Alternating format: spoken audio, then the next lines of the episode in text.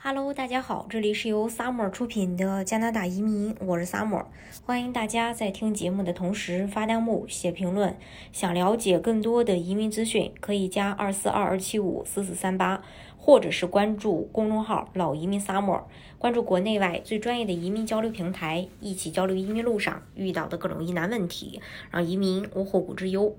加拿大麦考林杂志收集了加拿大四百一十五个城市和地区的数据，对人们关心的各种因素进行了比较，包括住房承受能力、人口增长、税收、犯罪、天气、医疗保健、基础设施等，给出了一个加拿大宜居城市的排名。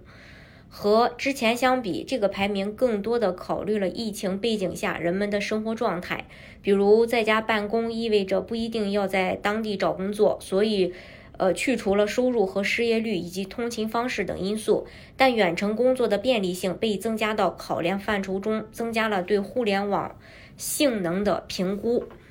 呃，在疫情前的排名中，大温哥华地区和大多伦多地区的城市排名比较靠前，因为大城市往往能够提供更好的就业。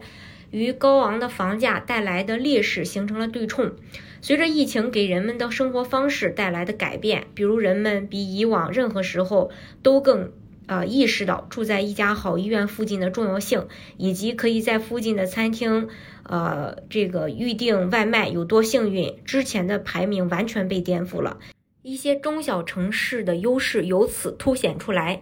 比如新斯克舍的哈利法克斯、爱德华王子岛的夏洛特敦以及新布伦瑞克的费雷德里克顿，他们在社会福利、住房价格、医疗保健、社区服务和互联网接入等方面都有出色的表现。关于排名方法，麦考林使用的是在每个子类别中给四百一十五个城市和地区加分的方式。比如房价类别价值是十九分，所以房价最高的城市得零分，房价最低的城市得十九分，其余的城市得零到十九分。犯罪指数是根据每个城市的犯罪严重程度五年平均值得出的，全国的平均值是七十三，越低越好。那让我们一起来看一下，在这个标准下排名前十五位的城市。值得注意的是，前十五位的城市在安省达到六个，新布伦瑞克省三个，阿尔伯塔省两个，BC 省一个都没有。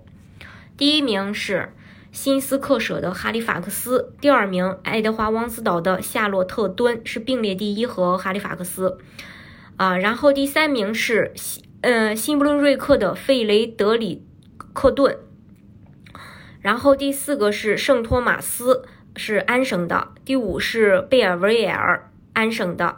呃，第六呢是埃德蒙顿，嗯，是阿尔伯塔省的，第七呢是温尼伯曼省的，第八是蒙克顿，是新布伦瑞克省，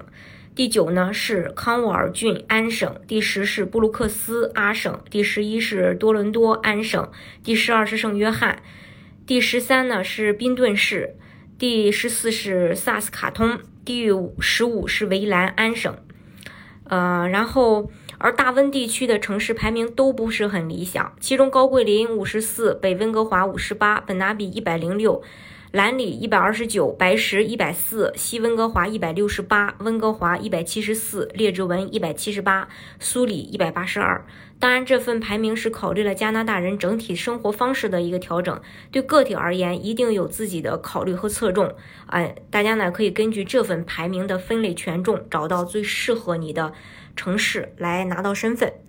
今天的节目呢，就给大家分享到这里。如果大家想具体的了解加拿大的移民政策的话，可以加二四二二七五四四三八，或者是关注公众号“老移民沙漠关注国内外最专业的移民交流平台，一起交流移民路上遇到的各种疑难问题，让移民无后顾之忧。